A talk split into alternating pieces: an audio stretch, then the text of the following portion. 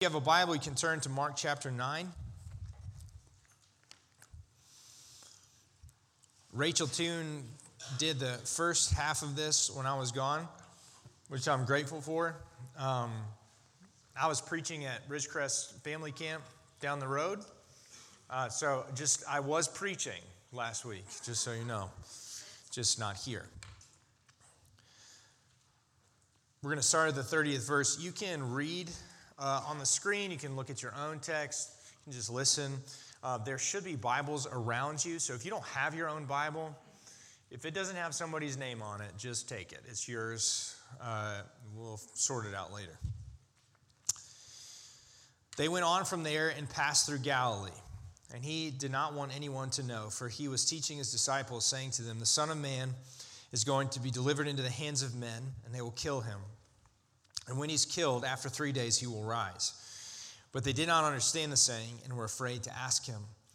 And they came to Capernaum, and when he was in the house, he asked them, What were you discussing on the way? But they kept silent, for on the way they'd argued with one another about who was the greatest. And he sat down and called the twelve, and he said to them, If anyone would be first, he must be last of all and servant of all. And he took a child and put him in the midst of them, and taking them in his arms, he said to them, Whoever receives one such child in my name receives me, and whoever receives me receives not me, but him who sent me. John said to him, Teacher, we saw someone casting out demons in your name, and we tried to stop him because he was not following us. But Jesus said, Do not stop him, for no one who does a mighty work in my name will be able soon afterward to speak evil of me. For the one who is not against us is for us. For truly I say to you, whoever gives you a cup of water to drink because you belong to Christ will by no means lose his reward. Whoever causes one of these little ones who believes in me to sin, it would be better for him if a great millstone were hung around his neck and he were thrown into the sea. And if your hand causes you to sin, cut it off. It is better for you to enter life crippled than with two hands to go to hell, to the unquenchable fire. And if your foot causes you to sin, cut it off. It is better for you to enter life lame with two feet to be thrown into hell. And if your eye causes you to sin, tear it out. It is better for you to enter the kingdom of God with one eye than with two eyes to be thrown into hell, where their worm does not die and the fire is not quenched. For everyone will be salted with fire. Salt is good, but if the salt has lost its saltiness, how will you make it salty again? Have salt in yourselves and be at peace with one another. Let me pray for us. Father, thank you for your word that speaks to us. Thank you that these words of Jesus uh, are still present to us, applicable to us. God, we pray for your help. We ask that we would not just hear the words floating around us, but that we would actually listen and have the words penetrate our own hearts, that we would be split open wide in front of you so that you could reach into the guts of who we are and reshape and reanimate us. God, we pray that your spirit would move, that you would help me to speak those words rightly, and that all of us together would be drawn closer into Jesus. It is in his name that we pray. Amen. Uh, the Gospel of Mark, one of its running themes is the nature and the cost of true discipleship, of what it means to follow Jesus. And uh, in the second half of the Gospel of Mark, which we're in, that the volume on that kind of gets turned up because Mark is focusing so much of our attention on what is about to happen to Jesus in Jerusalem. You can hear that right at the beginning of this passage that we just read, where Jesus explicitly tells them the Son of Man is going to die and be raised again. And they just, they don't understand what he is saying, which has been true the whole time. They have not understood what he was saying. And, and it's understandable. Jesus is using this title for himself, the Son of Man, to describe this figure in uh, Jewish prophecy that there would be somebody who who is a person who ascends to take hold of authority to rule and to reign, and they're glorified and magnified. And so when Jesus is using that title, that's who they're thinking of. But then he says that he's going to die and rise again. And those things don't fit, they don't belong together. So they have a really hard time understanding how this is, could possibly be true. The Jewish people have some idea of a resurrection, but they don't think about it the way that Jesus is describing. Jesus is describing this one person who shouldn't be defeated dying, but then this one person being resurrected. They believe that the resurrection is going to happen either everybody at one time or at the end of time, the people of Israel, all of them will be resurrected. This thing, like dying and a couple days later, he's alive again, it's just weird. They don't get it. And so they don't say anything because they're embarrassed. They say, like, we don't, are you going to tell him? I'm not going to tell him. So nobody's going to tell him. So they are walking and have a different conversation then. And we know what the conversation is because Jesus pulls it out of them. And he says, um, what, were, what were you talking about? And of course, usually in the Bible, uh, when Jesus is asking a question, he knows the answer to the question. He wants them to say the answer out loud. And they do the thing that I did when I was a kid, that my kids do now. What were you doing? I don't know. What, what were you doing? Uh, um, you know, stuff, things.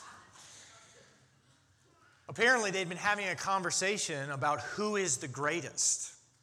And I don't know how that conversation works. I wish Mark would have put more effort into describing that. It seems like a conversation I can't imagine ha- having. I don't know if they're looking at the 12 and saying, like, okay, let's rank. Let's just do this. Where do we think that we are? 1 to 12. Who, who are you on the sliding scale? I don't know if somebody says, you know, I'm probably about a 5 or a 6 but they're really thinking, I hope somebody thinks I'm a two or a one. Um, or if somebody just jumps out and says, you know, it's probably me, I'm probably number one, probably, and then you guys sort of sort it out from there. It's a really weird conversation to be thinking about and to be talking about out loud. And you know it's weird because when Jesus asks about it, they're, they don't want to say what they were talking about. But Jesus knows and he pulls a child nearby, seems like a little boy, into the middle. And he says, If you want to be great, then you're going to have to serve. And you're going to have to welcome little ones like this for me. That's how you get great in the kingdom. And this is, this is a place and a time Family is incredibly important, children are incredibly important, but it is not like our culture. Uh, our culture sort of idealizes and worships children, youth. People spend a great deal of money to hide their age, to look like a child, dress like a child, act like a child for as long as possible, and whatever the kids are doing is what is cool. That is not this place. Children do not rule households here. The people who rule households are the head of the household. The patriarch, the man, the older men of the family rule. And so Jesus is pulling the complete unexpected participant into the middle and saying the greatness of the kingdom it revolves around people like this who are weak, who are powerless, and who are on the fringes of things. They're not the tent pole of society, they're on the fringes. These are the kinds of people that you want to welcome if you want to be a part of my kingdom, if you want to be great in the kingdom. this is sort of part of why we, we bring children in with us. We know if you have kids, the most comfortable that you will be with your children in church as if they were not with you. If they were in a different room, playing, being loud, and you were like not visibly responsible for their screaming, that would be very comfortable for you. And for people who don't have kids, that would also be more comfortable for you. But we bring kids in here on purpose when they're the most tired and hungry and every it all pops off and it gets loud and uncomfortable. Everybody's uncomfortable. It's not it's not just you. You don't have to feel bad. Everybody's uncomfortable. Because we actually we believe Jesus when he, when he says things like this. That you, you actually should welcome little ones like this into the room, into the middle of things, because it's the heart of the kingdom. And he doesn't just mean little children literally, he does mean it literally, but he means more than that because he starts to apply that title, little one, child, to everybody who would be his. So the presence of children actually reminds you and I of our identity, though we seem like competent adults. In the kingdom, we are the little ones of Jesus. And Jesus, he starts to make very clear that following him, that being his disciple, will bring pain. And he's going to, he'll, he'll present that on two fronts. That the first way that you will receive pain in following Jesus is the way that he will come after your ego, the way that he will come after your sense of status and self worth. Because the disciples are, are doing what is very natural to us. Where do I rank? Where do I stand? Do I receive the honor that I deserve, and how might I receive more? That, that's a seemingly natural human hunger that all of us have. And the disciples are feeling it as well. And Jesus is telling them that if they're truly going to be his disciples, if they want to fall under his mastery, uh, under his teaching, under his rule and reign, they need to change their barometer. They need to change the way that they measure what is great and honorable and deserving of reward. And it's the opposite of what they think. They think what they need is the attention and honor of other people.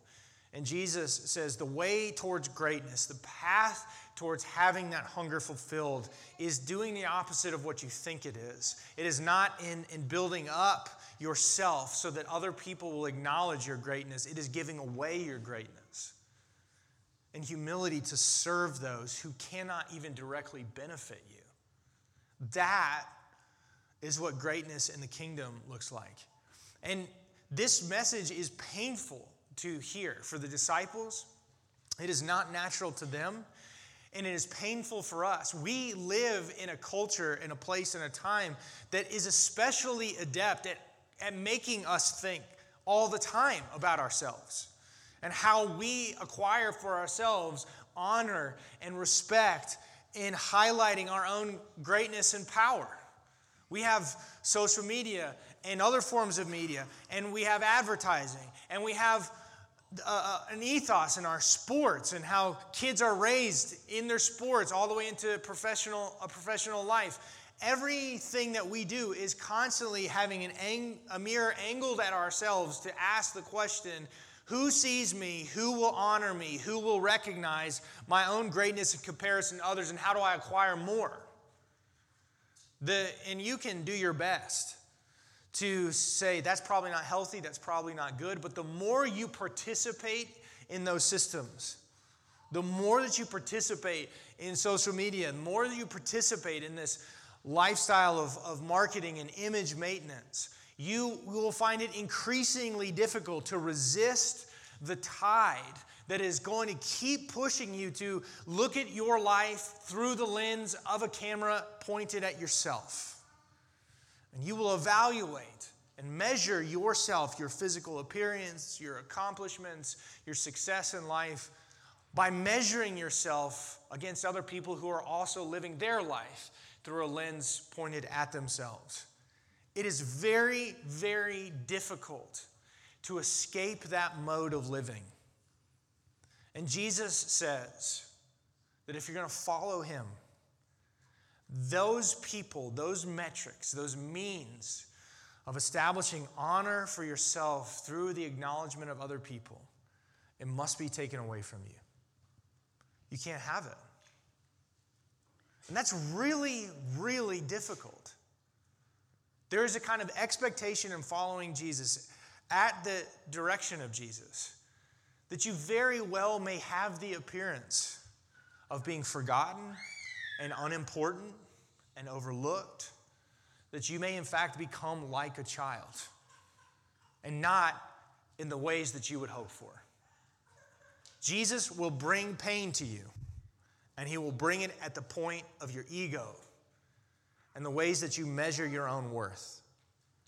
But then he's going to go on and he'll start talking very directly about the pain that it will come as you deal with the issue of sin in your life. Jesus is, is going to use this analogy that sin is so dangerous that you will be better off cutting off your, your hand, your eye, your foot if it's leading you towards sin because he said it's better to have two, two to have one eye going into heaven than two eyes going to hell.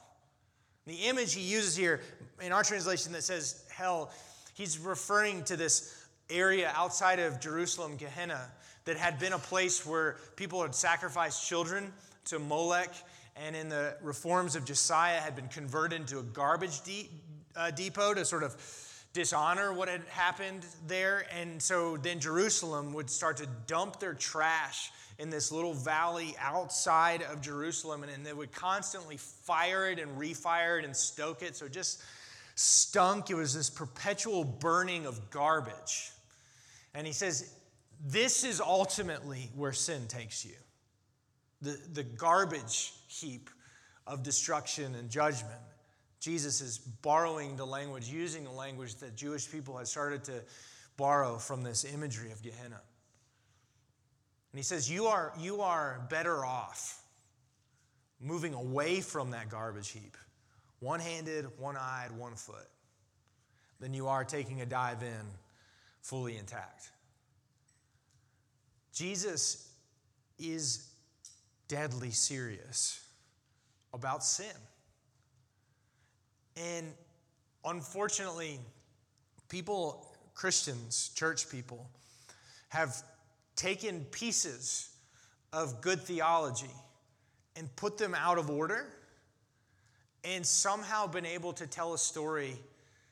Once you follow Jesus, you don't need to worry about sin anymore because he takes care of it all. And so basically, in regards to sin, it's kind of easy now. You're good.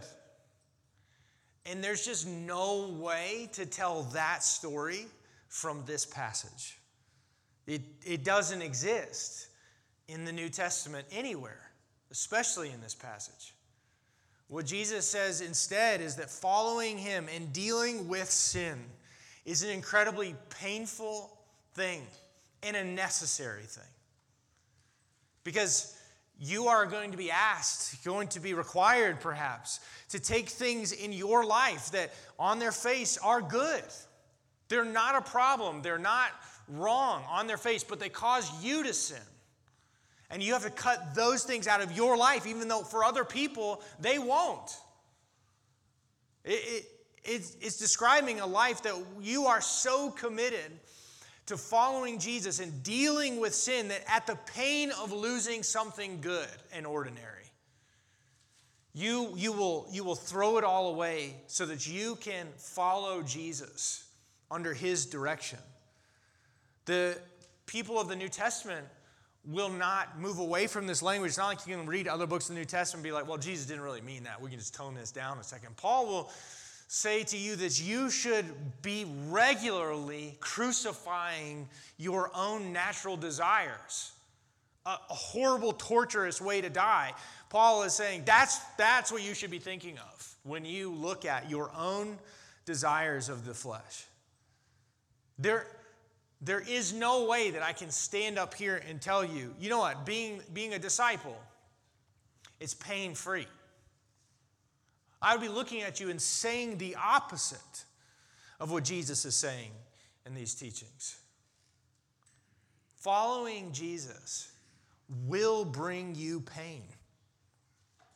Now, the thing is, though, that you are not meant to hear that and to then think this is a life of misery, because that's not what Jesus is describing.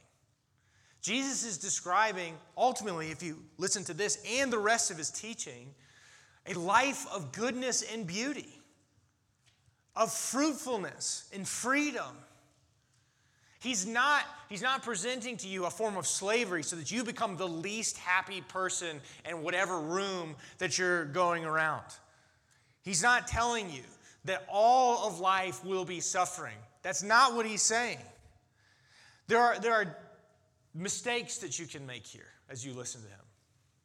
One mistake is the one that I mentioned that you think that following Jesus, having Jesus be your master, should cost you nothing. You find a way to sort of squirm your way around what Jesus is saying in this text, and you just be like, Jesus loves me, this I know, for the Bible tells me so. I can do whatever I want. That version of following Jesus is not in the Bible. It doesn't exist. Maybe that doesn't bother you. It bothers me. It's not in the Bible, it's not allowed. Jesus loves you, this I know. Come and die to follow him. That's what he's saying. Now, the other mistake that you can make is you can make for yourself a list of behaviors. A way that you decide, you, you think is the most holy way to live. And you desire to make yourself holy. So you try as hard as you can to look at the life of an ideal disciple and back your way in to following Jesus. You'll try to be a good enough person all on your own, and you'll have so much trouble. It will be so hard for you, and you will fail. And some of you will be like, I must be doing the right thing because I really feel like I'm suffering here. That kind of sounds like what Jesus is describing. And you will labor and labor and labor under your own inability to cut out sin out of your life, whatever that might look like. There's a whole range of how sin manifests itself in your life and mine, and it looks different for me than it looks for you. You can be struggling with sexual immorality or drunkenness or gluttony or selfishness. There's a whole spectrum of what sin might look like. And you can labor and labor and labor trying to cut it out of your own life. You can do as best you can. You might even make sure that nobody sees you, nobody tries to honor you, that you don't take any credit for anything ever. You run from the front of the room to go to the back of the room. You try to be the best kind of person, and you are miserable. All you feel is the pain of what you think is discipleship. And, the, and following Jesus just becomes for you, well, it's the right thing to do. I'm doing what is the right thing to do. And you are miserable. True discipleship must have Jesus in the center. You cannot see and understand the beauty of what he is asking of you unless you see the beauty of who he is.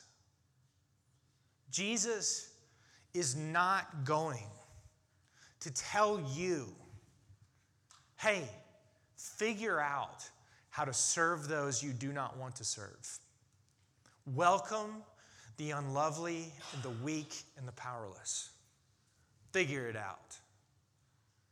Jesus, instead, is the Son of Man the one who rightfully rules and reigns over heaven and earth.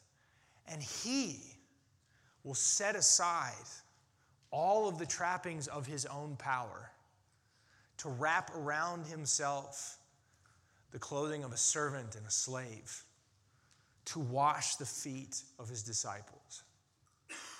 Notice what Jesus does with his own disciples who cannot understand what he is saying. They are so lost all the time. They themselves, maybe to a degree, they don't understand until years later, are the children.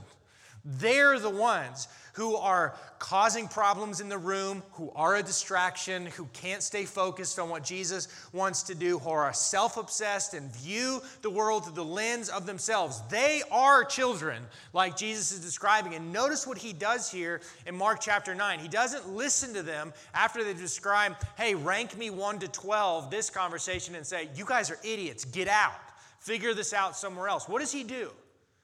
He sits down with them he makes space in the room for them. He brings them close to Him. Because Jesus will not just abandon you to the standards of discipleship, He will show his disciples what it looks like to follow him and in Jesus. They see Jesus prioritizing, loving, and serving. The incompetent ones, just like he has described, they become the ones that he is serving. You know, they, they will spend their time looking outwards and saying, like, hey, Jesus, guess what? I stopped those off brand disciples who were saying stuff. They're not really one of us. They're not really one of our team. And, and Jesus will look at those people who are so busy trying to make sure the, the lesser people are not counted as being on the team. He will look at them and say, You are on my team even though they have lived as disciples, even as people who want to exclude and make it difficult and keep them out, Jesus will treat them otherwise. Jesus will say to them, Sin is a deathly problem, it will destroy you. And the pain that you would feel and, and receive from being trapped in sin is enough that should drive you even to do the most extreme thing to get away from it. And yet, you will fail. He's looking at the disciples who he knows will fail to understand and to do and to obey. And what does Jesus do? He takes the pain of their own sin into his own body. He will offer the hands that they will not cut off for themselves.